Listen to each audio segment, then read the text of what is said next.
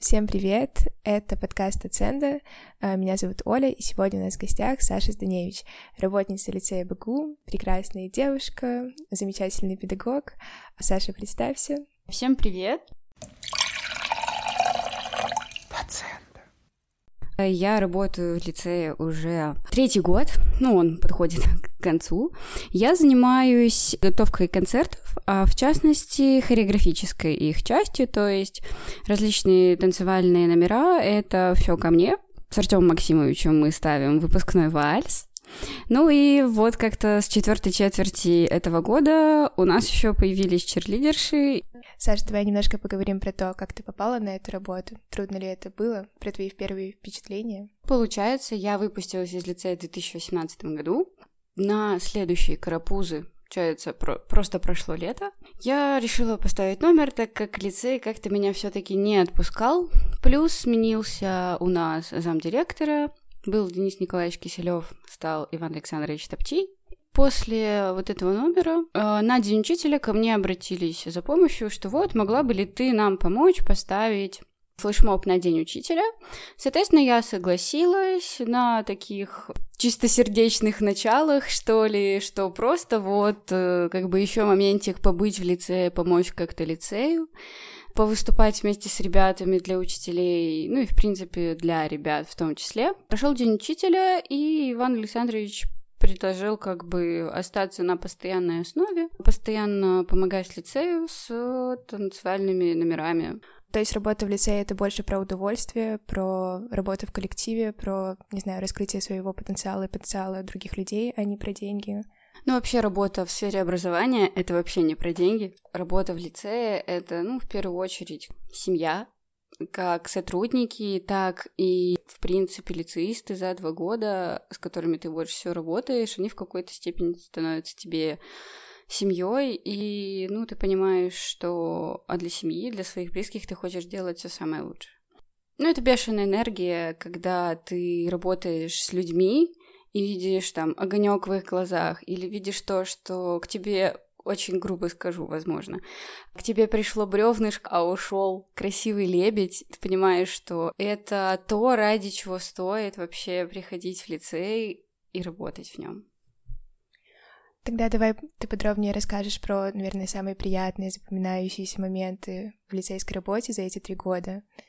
Наверное, самой такой приятной частью для меня становится выпускной вальс. Во-первых, из-за масштаба. 80-90 пар. Много, сложно, но в то же время очень круто. Хотя, как вы могли заметить, мы порой устаем, кричим, особенно когда шумно. Вот когда мы на все это смотрим во время выпускного, это, ну, это что-то невероятное. Плюс, наверное, запоминающимся моментом конкурс «Мисс Лицей». Ну, в частности, я уже третий год являюсь его организатором.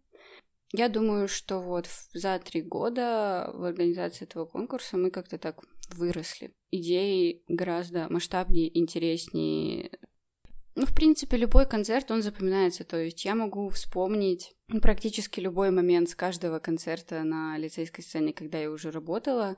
Это невероятно круто, потому что, ну, казалось бы, концерт, который ты смотришь не знаю, 3-2 часа делается за месяц, это огромная работа, но бывали ли такие моменты, когда ты перегорала, когда тебе ничего не хотелось делать, когда все шло не по плану и хотелось все просто бросить? В процессе подготовки у тебя, наверное, просто нет на это времени. Ну, мало того, что надо как бы работать в лицее, надо еще там успевать учиться, какими-то другими делами заниматься. И просто в процессе подготовки концертов, ну, не успеваешь выгорать, потому что у тебя одни ребята, вторые, третьи, а еще на сводные репетиции и так далее. Но что касается того, что после концерта, я вольно-невольно беру где-нибудь там недельку или 10 дней такого минимального общения с людьми, в тебе просто оказывается ничего, ты просто пустой, потому что всю свою энергию ты вот отдал в течение месяца, двух, трех недель, ну, в зависимости от того, сколько заняла подготовка.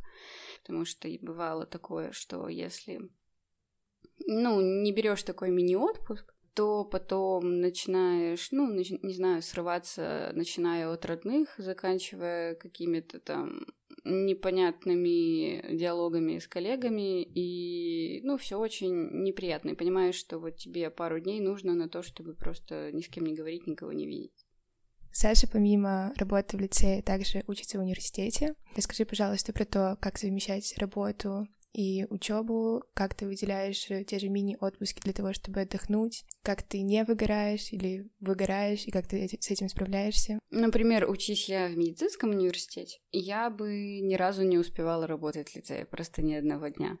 Давай ты расскажешь немного про то, где ты учишься и на кого ты учишься. Угу. Ну, опять же, вот я собиралась учиться в медицинском университете и имела все возможности, и балл НЦТ, и все прочее, но в последний момент передумала по разным причинам. Мама говорит, что я просто пошла по легкому пути, хотя, как обычно, я со своей мамой не соглашусь. Я учусь в технологическом университете, или аббревиатура БГТУ, на химико-технолога лекарственных препаратов. Учась на каких-то специальностях БГУ и также вот в БГТУ, в принципе, можно совмещать с какой-то другой работой. Я, в принципе, это делала с первого курса, наверное, единственная из своей группы. То есть у меня была работа, многие просто начинают работать там в сфере общепита или на каких-то таких удаленных работах с третьего курса, а я уже, скажем так, порой избегала с пар, начиная с первого курса. Учиться, как и везде, сложно, несложно, всем по-разному, в зависимости там от базы, ну, в частности, после лицея весь первый курс в плане химии я практически ничего не делал. Совмещать первые два курса не трудно абсолютно учебу. Сейчас немножко сложнее, потому что там с расписанием проблемы. Лицей отнимал практически все время после занятий. Но сказать, что мне это не нравилось, я так не скажу, потому что я скорее бежала после пар в лицей, чтобы знаете, вернуться в такой островок понимания, стабильности, принятия, где, не знаю, ты можешь ходить по учреждению образования в тапочках, и тебе как бы сильно никто ничего не скажет. Может быть, ты расскажешь про то, какой тебе опыт дал лицей, на какие мысли подтолкнул? Может быть, он как-то поменял твои планы на будущее? Еще с момента учебы, в принципе, лицей поменял мои планы на будущее. Могу в какой-то степени сказать, что вот еще будучи ученицей, он воспитал меня в какой-то степени как личность, потому что с пятого класса мне четко твердили, типа, заканчиваешь школу, поступаешь в вуз, там, не знаю, сдаешь на права, там какие-то еще курсы английского проходишь, потом идешь в магистратуру, и тогда ты будешь считаться там образованным человеком, там, принятым в обществе, там, у тебя будет престиж. Но понимаешь после двух лет лицея, что престиж — это все таки не то, что решает твою жизнь. Касательно будущего, я не знаю, буду ли я работать по специальности. Буду ли я как-то в дальнейшем связывать свою жизнь с творчеством. Что еще мне дал лицей? Это, наверное, семья, буквально, прям буквально. Ну, с большим количеством преподавателей мы ну, я не скажу, что мы прям дружески общаемся, но я не скажу, что это прям ну, такие какие-то сухие приветствия или э, сухие разговоры, то есть нам бывает порой с чем поговорить. Иногда интересно там с Анной Сергеевной о чем-то переговорить, Артем Максимович, Иван Александрович это такая вот легкая грань между дружбой, пониманием, непринужденным общением, шутками. Мы очень много шутим, очень много смеемся. Не знаю, замечал ли кто-то из учеников. Мы как будто бы лицеисты, только преподаватели. И поэтому, не знаю, такая же атмосфера, я ее реально могу сравнить с атмосферой, будучи лицеисткой, и вот это вот что-то такое похожее. Ты тут затронула тему обучения в университете. И я выпускаюсь из 11 класса. Если честно, очень страшно идти в университет, потому что в лицее ты как будто бы, правда, прошел какую-то школу жизни, очень поменялся, очень изменился, у тебя там изменились ценности, ты, ты приходишь в университет, и там абсолютно другие люди, абсолютно другая атмосфера. Это очень страшно. Вот как выходить из этого пузыря, из этого лицейского вакуума. Расскажи про свой опыт. Видно ли различия лицеистов и не лицеистов там в университете? И как, в принципе, начинать новое общение с нуля. Ты просишь поделиться советом, как выйти из лицейского вакуума? Человека, который не вышел из лицейского вакуума. Да, попытка не пытка. Вот, но как? Я попыталась это сделать. И первый месяц в университете, ну вот до предложения Ивана Александровича о работе, был очень мучительным. Ну, в частности, я вот просто пришла, и первое, мало света, то есть у нас огромные окна по всему лице, у нас очень много дневного, натурального, настоящего, не знаю, как правильно сказать, э, естественного света. Плюс, я не знаю, играет же еще музыка на переменах. Очень редко. Очень редко. Но все равно сам взял колонку, включил, и, ну, если это что-то без нецензурной брани, то тебе никто ничего не запретит слушать, пожалуйста. Плюс это постоянный смех, ну, непринужденный стиль в одежде, и у нас нету такого, что, ну, преподаватель идет, и вот он, не знаю, на тебя смотрит как какое-то нечто. Вот, собственно, это у меня было в университете, мне было тяжело. Сейчас я стараюсь это совмещать. Э, я, будучи в университете, периодически вот возвращаюсь в этот лицейский вакуум, чтобы как-то выдохнуть, чтобы, не знаю, не сорваться на окружающих, потому что все таки здесь такое вот умиротворение, успокоение и частичка, как я называю, благоразумия, что очень сейчас ой, тяжело найти в наше время и в нашей стране порой. Но вообще во многих университетах, в частности, от своих друзей я слышала разные истории, но лицеистов они очень любят. Например, у меня подруга в медицинском университете, она сейчас на третьем курсе, у них на первом курсе разные преподаватели, опять же, по-разному. Но у них преподаватель вызывала каждого по фамилии, спрашивала, что они заканчивали. И если это был лицей БГУ, то у них какой-то вот был, не знаю, пунктик, галочка, что какие-то там придирки или нет. Но опять же, это все довольно грустно, я считаю, и в какой-то мере несправедливо. Вот это предвзятое отношение. Но опять же, после лицея сто процентов проще на первом курсе. Да, там есть ребята там из других школ, из других городов, которые, скажем, не глупее, или не менее способны, чем вы. Но вот прям первый курс, ну, в частности, у меня был таким очень простым. В частности, вот даже я не профильник, я была химбио, у меня была информатика. И просто на экзамен по информатике я пришла практически с автоматом.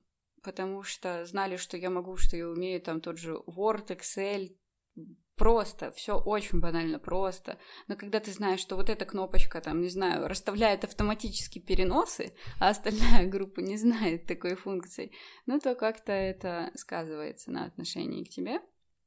Что касательно знакомств, в моем университете со мной была только одна девочка из лицея, и она была же из моего класса, Лера, и мы с ней попали в одну группу, собственно, мы с ней шли, в университет осознанно на эту специальность, связанную с лекарственными препаратами, тяжело, потому что у тебя есть только один человек, с которым ты имел как бы ну, хорошее общение до этого в лицее, но очень трудно заводить ну, в частности, мне было знакомство с, там, с одногруппниками или с ребятами из других групп. Честно говоря, ребят из других групп я вообще очень слабо знаю сейчас.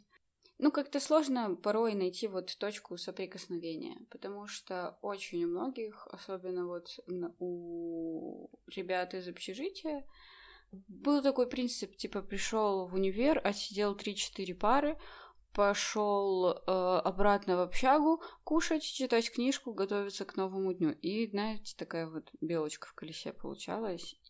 Да, опять же, это то, про что я хотела сказать, потому что в лицее тебе дают шанс быть открытым, там, самовыражаться, э, ты приходишь в другое место и, ну, скорее выглядишь как клоун, потому что никто не понимает, почему ты тут пытаешься всех собрать, какой движ, тут нужно учиться сидеть, и это очень страшно, выходить из лицея. Вот лично меня эта проблема очень заботит, и я не знаю, как я буду справляться. А еще один интересный вопрос. Когда ты ушла из лицея, там пошла в университет, остались ли лицейские друзья, знакомые с тобой? Или все-таки связи теряются, люди уходят? Как ты к этому отнеслась? Было ли это для тебя сложно? Рассказывай. Мы, в принципе, вот с моими одноклассницами нас было, нас было шесть. Хорошее начало истории, я считаю. В какие-то моменты там как-то на меньшие группки разделялись, ну, так или иначе, это неизбежно. Сразу же после выпуска банально наши пути разошлись, начиная с университета. То есть кто-то с кем-то куда-то ушел, кто-то вообще остался Ну, не то чтобы один, но просто выбрал там поступление за границу, например. Также у меня была очень близкая подруга, я так считала. Мы очень хорошо общались на протяжении всей лицейской жизни, но потом просто наше общение сошло на нет, просто потому что мы там перестали друг другу писать. У нас не было, скажем так, общих точек соприкосновения для диалогов. Сейчас у меня вот есть э, две подруги, с которыми мы меньше стали общаться, но мы все еще общаемся. И, ну, как бы мы почти что знаем все друг о друге, но опять же, это общение идет на спад. Ты тут немного поговорила про свой выпуск. Как человек, который работает в лицее три года, ты видишь какие-то изменения во внутреннем мире, во внешнем облике лицеистов? Меняется ли что-то в лицее? недавно заговорили с одним из сотрудников лицея, там, в принципе, про внешний вид, и он сказал, что ну, мода циклична, очень циклично, ну и, в принципе, многие согласятся там же, как и история, то есть он сказал, типа, я в этом, вот в таком, как сейчас ходят ребята, ходил в 90-х, только я ходил вообще-то постильнее не знаю, я ходила в лицее плюс-минус в школьной форме. Но я, ну, я не скажу, что у меня был там белая рубашка, пиджак, там черные штаны, там такого прямого кроя. Нет, э, ну, я не знаю, всегда носила там черные штаны, джинсы и рубашку какую-то. То есть, ну, очень редко позволяла себе что-то очень свободное или открытое, или как-то еще. Я недавно достала фотки и посмотрела, ну, посмотрела фотки своего выпуска и поняла, что где-то 50% от платьев, которые на выпускной, которые были популярны в то время, это, например, платье миди прямого кроя, то сейчас это все заменяется какими-то там другими трендами, и я понимаю, что вот если бы я сейчас выпускалась, я бы не надела то платье, в котором я выпускалась тогда, когда я выпускалась. Вкусы меняются, время меняется, и как бы три года, казалось бы, это немного. Плюс сейчас как-то не знаю, я вот иногда прохожу мимо столов теннисных и, в принципе, мимо столов и подоконников на первом этаже. Не в укор никому, опять же. Но мне кажется, я когда училась, и вот мы с ребятами почаще посещали пары. Ну, в плане того, что если мы не на паре, то мы никогда бы не сидели на подоконниках и не на столах и на столах, э, потому что, во-первых, ходил, ходил с Подар Виталий, я не знаю, ходит ли он сейчас и делает замечания. Он не ходит сейчас, вообще нет. Ну вот. И тогда вот, я помню, мы как-то с подружкой пришли, у нас не было первой пары в пятницу, а все начиналось со второй, мы пришли на первую пару посидеть на столах, поучить.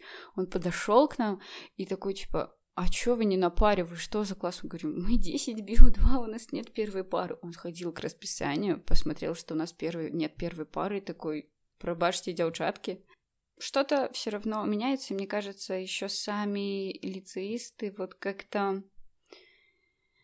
Я не скажу конкретно, но в целом их манера общения, манера речи, может, это все навивается какой-то модой, это все ваши тиктоки. Что-то все-таки меняется, и, например, то, что раньше мы бы считали там недопустимым в общении, или то, что было на грани, сейчас это есть. И я не знаю, хорошо это или плохо, мне сложно судить.